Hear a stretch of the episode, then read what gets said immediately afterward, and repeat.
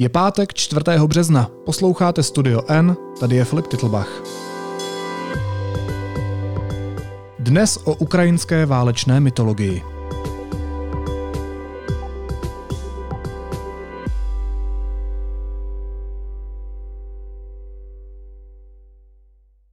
Válečná agrese rozpoutaná putinovským Ruskem zrodila nové mýty a hrdiny na ukrajinské straně. Rusko stále zůstává silným hráčem s mocnými zbraněmi, ale na poli propagandy první kolo prohrálo. Ukrajinští vojáci i dobrovolníci získávají každou hodinu nové vzory. Hostem podcastu je reportér Honza Vernicer, který se v redakci deníku N věnuje armádním tématům. Honzo, vítej, ahoj. Díky za pozvání, ahoj.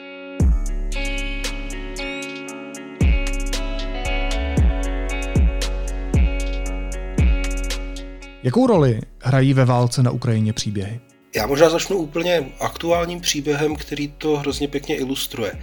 My jsme se s kolegyní Dominikou Píhovou vrátili z polsko-ukrajinské hranice teďka, kde jsme si povídali hodně s uprchlíky, ale i dobrovolníky, eh, kteří tam pracují. A jeden z nich, eh, ukrajinský kluk Nazar, tak 25-letý, možná 30-letý, nám vyprávěl, že Ukrajina vlastně strašně dlouho co je nezávislá, těch 30 let zhruba, tak nevěděla, že jako ti Ukrajinci, že nevěděli, že mohou být v něčem dobří, že eh, nebyli prostě sebevědomí, nevěděli, eh, nevěděli nějak moc, co s tou nezávislostí mají dělat a a ty příběhy, které se teďka rodí ve válce a o kterých si budeme ještě povídat, tak oni jim vlastně ukazují, že v něčem dobří být můžou, že něco umí dělat dobře. Zatímco Ukrajina, jak byla historicky vlastně hodně často pod něčí cizí vládou, tak eh, vždycky byla ze strany té vrchnosti nebo eh, té moci eh, suverénní, která nad ní byla, tak byla vystavována do takové té pozice toho menšího, slabšího bratra, často teda pozice Ruska. A ti Ukrajinci si nevěřili a oni si najednou začínají hodně věřit a tyhle příběhy, o kterých eh, se budeme teďka bavit, tak jim v tom pomáhají, protože ukazují, že Ukrajinci skutečně můžou něco dělat dobře, eh, nemají se za co stydět, eh, brání svou zemi. No tak pojďme tím rovnou začít. Jaké konkrétní příběhy těch statečných ukrajinských obránců si zaznamenal za ty poslední dny války? Takhle, jestli se bavit o posledních dnech války vůbec, protože ta válka trvá kolem, kolem 8 dnů dneska a e, Některé z těch příběhů se objevily vlastně hnedka na začátku. To je ten kijevský přízrak nebo duch Kijeva, e, anglicky Ghost of Kiev, e, což má být, tak jak se to vypráví, ukrajinský pilot, který miluje hlavní město Kijev a létá kolem něj a střeluje ruská letadla. To je vlastně poměrně známý příběh už a nedá se možná říct, že byl z těch posledních dnů, on byl spíš z těch prvních dnů války. Stejně jako ta statečná obrana teda ukrajinských eh, vojáků na Zmíjím ostrově, někdy se mu říká Hadí ostrov, eh, to už taky, to už taky naprosto zlidovilo a jsou z toho slogany e, Idi na chuj, myslím, že nemusím překládat už dneska vůbec.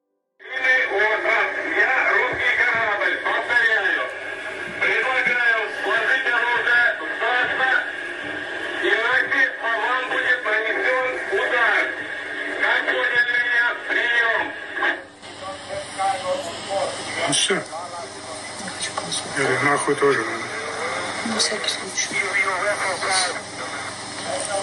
Иди нахуй.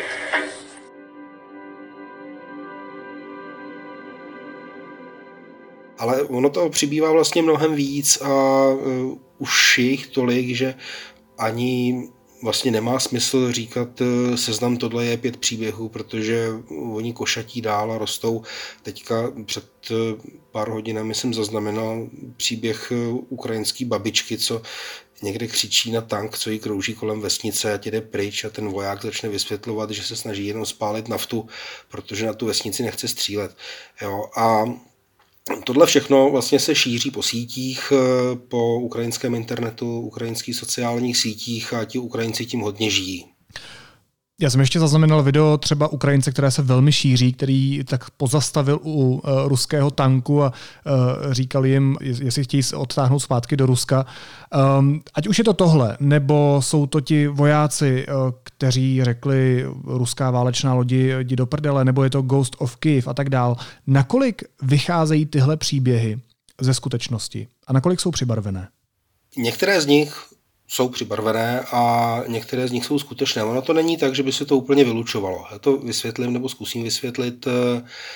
Ghost of Kyiv, přízrak Kyjeva, duch, to letadlo, stíhačka, tak to je vlastně příběh, který šířilo i ukrajinské ministerstvo obrany a je vlastně hodně nepravděpodobné, že by to všechno zvládal jeden pilot. Jo.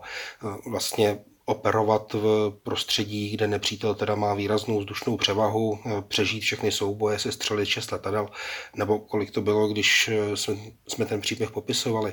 To by bylo hodně, ale a ten příběh je přibarvený podle všeho. Ale na druhou stranu, ta válka přináší spoustu svědectví o hrdinství ukrajinských vojáků a tam se ty hrdinské příběhy skutečně odehrávají. My třeba nevidíme nevidíme všechny úplně celé, nebo je nedokážeme úplně přesně označit, co je pravda a co, co je přibarvené. Ale je zcela nesporné, že eh, bez hrdinství ukrajinské armády by ta obrana eh, Ukrajiny nebyla zdaleka tak úspěšná jako dosud, respektive dílčím způsobem úspěšná, protože nějaké ztráty mají, ale nedrželi by se tak dobře, kdyby, kdyby ty příběhy neměly a kdyby eh, tam nebyly doklady statečnosti ukrajinských vojáků. To je asi důležité říct. Takže je to zbraň, kterou nelze zničit? dokud se nepodaří vypnout úplně ukrajinský internet, což se nepodaří patrně, tak si myslím, a dokud se nezabrání Ukrajincům bavit se mezi sebou, tak eh, se to asi zničit nedá. Tady by se vlastně dalo hrozně jako pěkně vymyslet nebo říct taková paralela. Nemá smysl asi přirovnávat nebo jako hledat spoustu eh, citátů v různých seriálech a tak, ale jeden řeknu, na konci na konci hry o trůny, a už to ani není spoiler, tak tam Tyrion Lannister právě říká, zamýšlí se nad tím, co, eh, co je to největší moc na světě a co lidi spojuje. A dochází k tomu, že to nejsou peníze nebo prapory, ale že to jsou příběhy. Že příběh se prostě nedá zastavit, žádná armáda ho nedokáže porazit a on se šíří, šíří pořád dál. A já si vlastně myslím, že tohle na tu Ukrajinu poměrně sedí. What unites people? armies, gold, flags, stories. There's nothing in the world more powerful than a good story. Nothing can stop it. No enemy can defeat it. And who has a better story? than brand the broken. O tom jsme se bavili i s Petrou Procházkovou, že uh, i kdyby ukrajinský prezident Volodymyr Zelenský zemřel, tak už je prakticky nesmrtelný tím svým příběhem. Je to tak v každé válce, že se rodí mytologie? Já jsem naštěstí moc válek nezažil, nebo respektive nezažil jsem žádnou zblízka, takže je těžké v tomhle dávat nějakou jasnou pravdu ven, říct takhle to je. Ale já si myslím, že, že, že to tak můžeme chápat, protože eh, ve válce se z principu šíří spousta informací, které není jak ověřovat, šíří se mnohem rychleji než případné uvedení na pravou míru třeba, protože mimochodem obě ty válčící strany mají zájem nějaké informace podsouvat do veřejného prostoru, aby, aby ten s nimi pracoval. Takže tahle mytologie určitě, určitě ve válkách vzniká. Asi je teda otázkou, s jakou intenzitou a jakým vektorem to znamená, co ty jednotlivé příběhy dominantně sdělují nebo jakým směrem jdou, jaké sdělení budují. Proč se tohle Ukrajincům daří a Rusům tolik ne? A ptám se i proto, že Kreml má přece velmi solidně rozjetou propagandistickou mašinu. A, a nebo je to tím, uh, sebekriticky řečeno, jo, že je to třeba moje selektivní vidění věci, protože sám samozřejmě fandím Ukrajincům a ne okupantům a je pro mě tedy jednodušší vidět tyhle příběhy a uh, třeba uh, nějak nevnímat svým mozkem ty, které uh, dává ven Kreml? Já si myslím, že svět je vlastně, nebo svět byl trochu připravenější už než třeba v roce 2014 eh, za invaze na Krym. A že hlavně to, jak ten plošný útok vlastně se rozvinul, nebo jak Rusové zahájili ten plošný útok proti Ukrajině na mnoha frontách, tak eh, to je něco, co bych lidově řekl, že to prostě je neokecatelný. Tam není žádná šedá zóna, kde by se dalo navenek eh, pro Evropu a pro lidi v Evropě třeba, nebo řekněme i jinde v demokratickém světě, eh, že by se dalo nějak navenek jako komunikovat, že vlastně nikdo neví, jak to je a že teda se tam nějak střílí a každý říká to svoje. Ne, tady je prostě vidět, že je to naprosto jasná ruská agrese úplně od začátku. A i tím, že prostě Rusko do toho útoku vrhlo já teď nevím, jestli už těch všech 190 tisíc vojáků, o kterých se mluvilo u hranic, nebo prostě ohromnou masu síly, tak eh, tam to prostě už ani nejde vydávat za nějakou akci jako několika dovolenkářů, kteří zrovna náhodou mají všichni stejné uniformy a jsou na Krymu.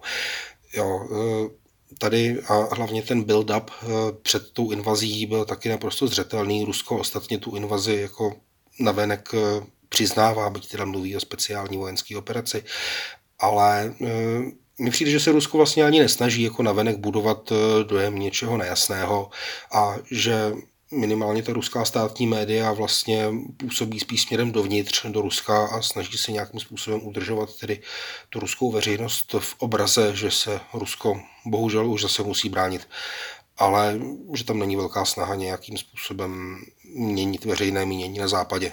Pod rukou Vladimíra Putina samozřejmě nevidíme, ale když zatím sleduješ ten válečný vývoj, tak eh, dá se říct, co z toho vyplývá, jaká je ruská taktika?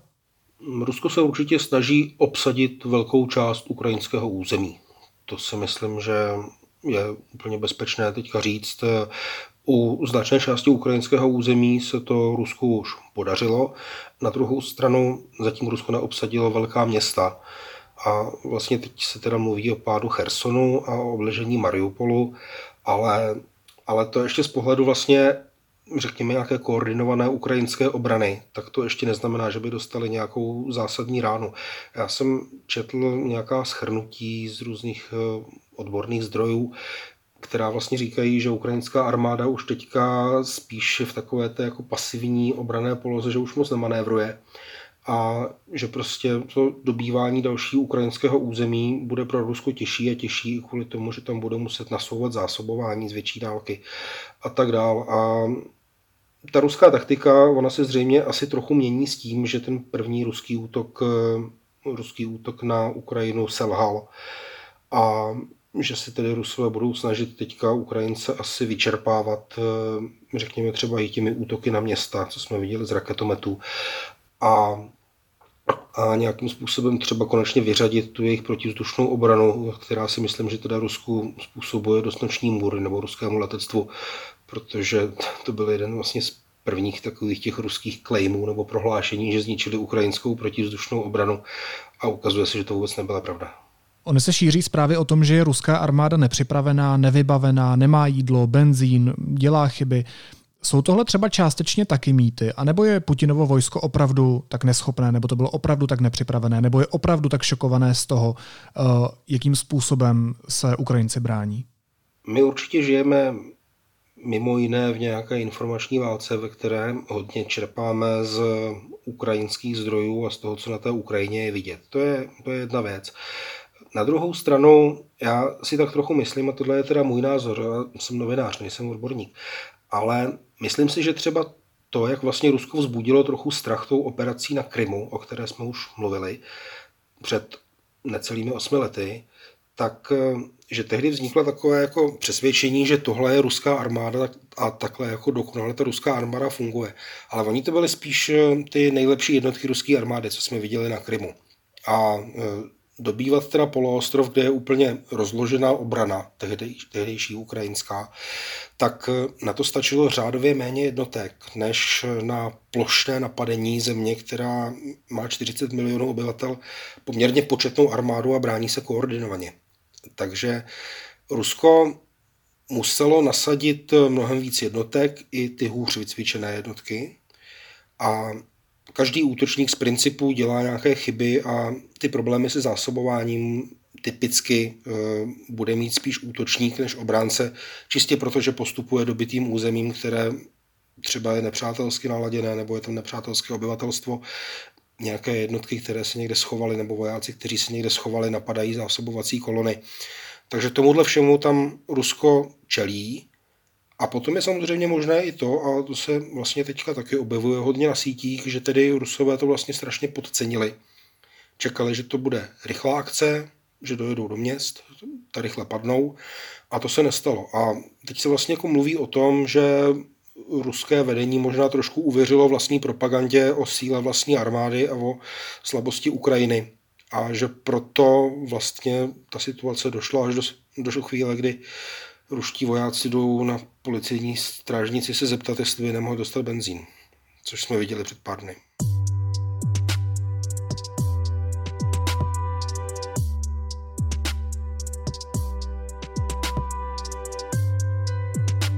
Co sleduje ruský diktátor jadernou kartou na stole? Rusko před několika dny aktivovalo, nebo teda dalo najevo, že aktivovalo, prohlásilo, že uvedlo na nějaký vyšší stupeň pohotovosti ty strategické jaderné raketové síly nebo síly jaderného odstrašení, ať už to nazveme jakkoliv, tak prostě atomové hlavice. Já si myslím, že protože radiace a jaderné války se samozřejmě všichni bojí a bojíme a nejspíš se jí bojí Vladimír Putin, bych řekl, ale každopádně je to něco, co může fungovat, co může zastrašovat. Ono to vlastně časově mělo docela souslednost s vyjednáváním s těmi mírovými rozhovory nebo takovým tím oťukáváním mezi ruskou a ukrajinskou stranou. Takže to mohla být jednak snaha blafovat a toho protivníka zastrašit, nebo třeba snaha nějakým způsobem zastrašit Západ, který Ukrajině, řekněme, po tom pomalejším rozjezdu výrazně vojensky pomáhá, snaží se pomáhat ať už zbraněmi, penězi, jídlem i dobrovolníky v poslední době.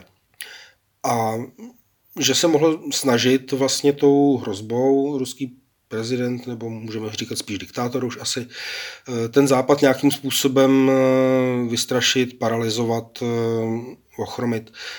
A to se nepovedlo. To je, samozřejmě to by byl ten lepší výklad, ten horší výklad by byl, že zašel Vladimir Putin tak daleko, že je ochotný nějakou jadernou střelu odpálit. To do hlavy mu nevidíme v tomhle. Nakolik je to pravděpodobné? To ti neřeknu. To, to, to, ti, to ti neřeknu. Já ne, nemůžu říct, že je 20% šance nebo kolik, že bude jaderná válka, to fakt ne. Ale e, všichni bychom asi chtěli věřit tomu, že to pravděpodobné není, no. Eh, že by ho dokázali lidé kolem něj zastavit, eh, protože víme, že vlastně jediné válečné použití jaderných zbraní bylo v roce 45 proti Japonsku. A ty zbraně za tu dobu jsou mnohem silnější, přesnější, ničivější. Ta hrozba eskalace, protože má víc států, je mnohem větší a to je prostě něco, co nechceme já si jako myslím, že bychom ani se neměli snažit to nějak moc tematizovat, eh, přijímat to jako nějakou novou normu, protože jako reálné se o tom bavit, protože to je něco, co by nás fakt asi potom paralizovat mohlo, no ale potom on tu Ukrajinu dobude. Když se bavíme o jádru, tak ještě jedna otázka. Eh, sledoval si to noční obsazení záporožské jaderné elektrárny, což je mimochodem největší jaderná elektrárna v Evropě? Abych řekl pravdu, tak ne. Dozvěděl jsem se to ráno, když jsem si zapnul zprávy. Teď vlastně všichni novináři a nejen ti. První věc, co udělají ráno, tak sáhnou po telefonu, podívají se, jestli Kiev ještě stojí a prezident Zelenský ještě žije. A teprve potom si jdeme čistit zuby.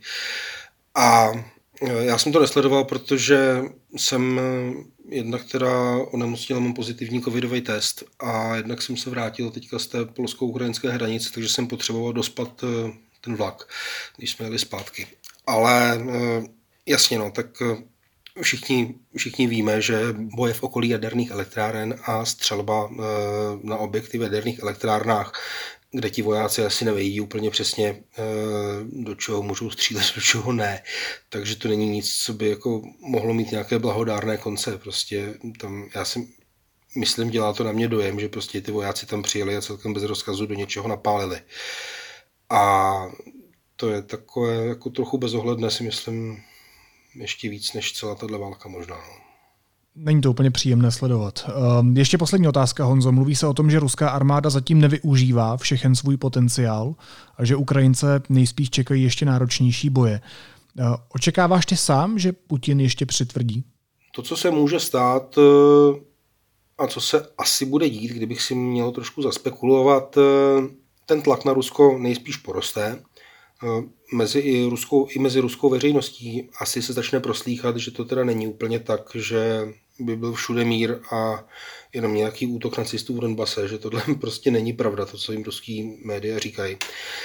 A že teda i v Rusku třeba poroste odpor k válce a, a třeba i ty ekonomické sankce a to dohromady, když to sečteš, tak to znamená, že Rusko hraje o čas. Ono dokáže Ukrajinu vojensky porazit, eh, když tam prostě nasune síly, které má a bude využívat, ale bude to trvat, nebo trvalo by to. A Rusko toho času možná už nemá tolik. Naprosto nejsem schopen odhadnout, ale tohle je pro ně důležitý faktor.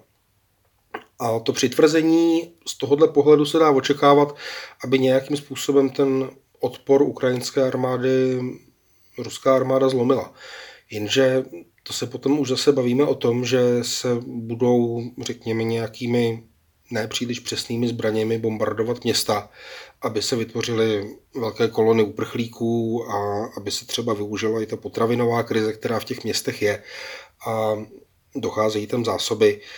A je poměrně pravděpodobné, že prostě ty obrázky z války, co vidíme, a ta svědectví, co přinášejí lidé, uprchlíci nebo, nebo novináři, co tam jsou, takže ještě nejsme zdaleka na konci a že to bude spíš horší. No. To je to, čeho se bojím. Říká reportér deníku N. Honza Vernicer. Honzo, moc ti děkuju a mní se hezky. Ahoj. Díky za pozvání, Filipe. A teď už jsou na řadě zprávy, které by vás dneska neměly minout. Areál záporožské jaderné elektrárny, největší v Evropě, ve kterém v noci Rusové při útoku poškodili jeden z bloků, je obsazen ruskými vojáky. Na prvním bloku elektrárny byly poničené pomocné budovy reaktorového prostoru. To ale nemá vliv na bezpečnost. Česká národní banka začala intervenovat proti oslabování koruny. Koruna začala prudce oslabovat po začátku eskalace situace na Ukrajině. Cituji, Česká národní banka má v mezinárodním srovnání vysoké devizové rezervy, uvedla banka. Severoatlantická aliance nechce konflikt s Ruskem, ale pokud to bude nutné, je připraveno bránit své členy. Před jednáním ministrů zahraničí aliance v Bruselu to uvedl šéf americké diplomacie Antony Blinken. Ruská duma jednohlasně schválila novelu trestního zákonníku, která umožní trestat údajně lživé zprávy o činnosti ruské armády až 15 lety vězení. Tresty se mohou týkat například novinářů a médií, kteří budou informovat o válce na Ukrajině. Podle ruských úřadů jde totiž o takzvanou speciální operaci a slovo válka se v souvislosti s ní nesmí používat. A česká vláda bude garantovat beztrestnost lidem, kteří půjdou bojovat na Ukrajinu. Beztrestnost bude mít podle premiéra Fialy formu abolice. Domluvil se na tom s prezidentem Milošem Zemanem. Naslyšenou v pondělí.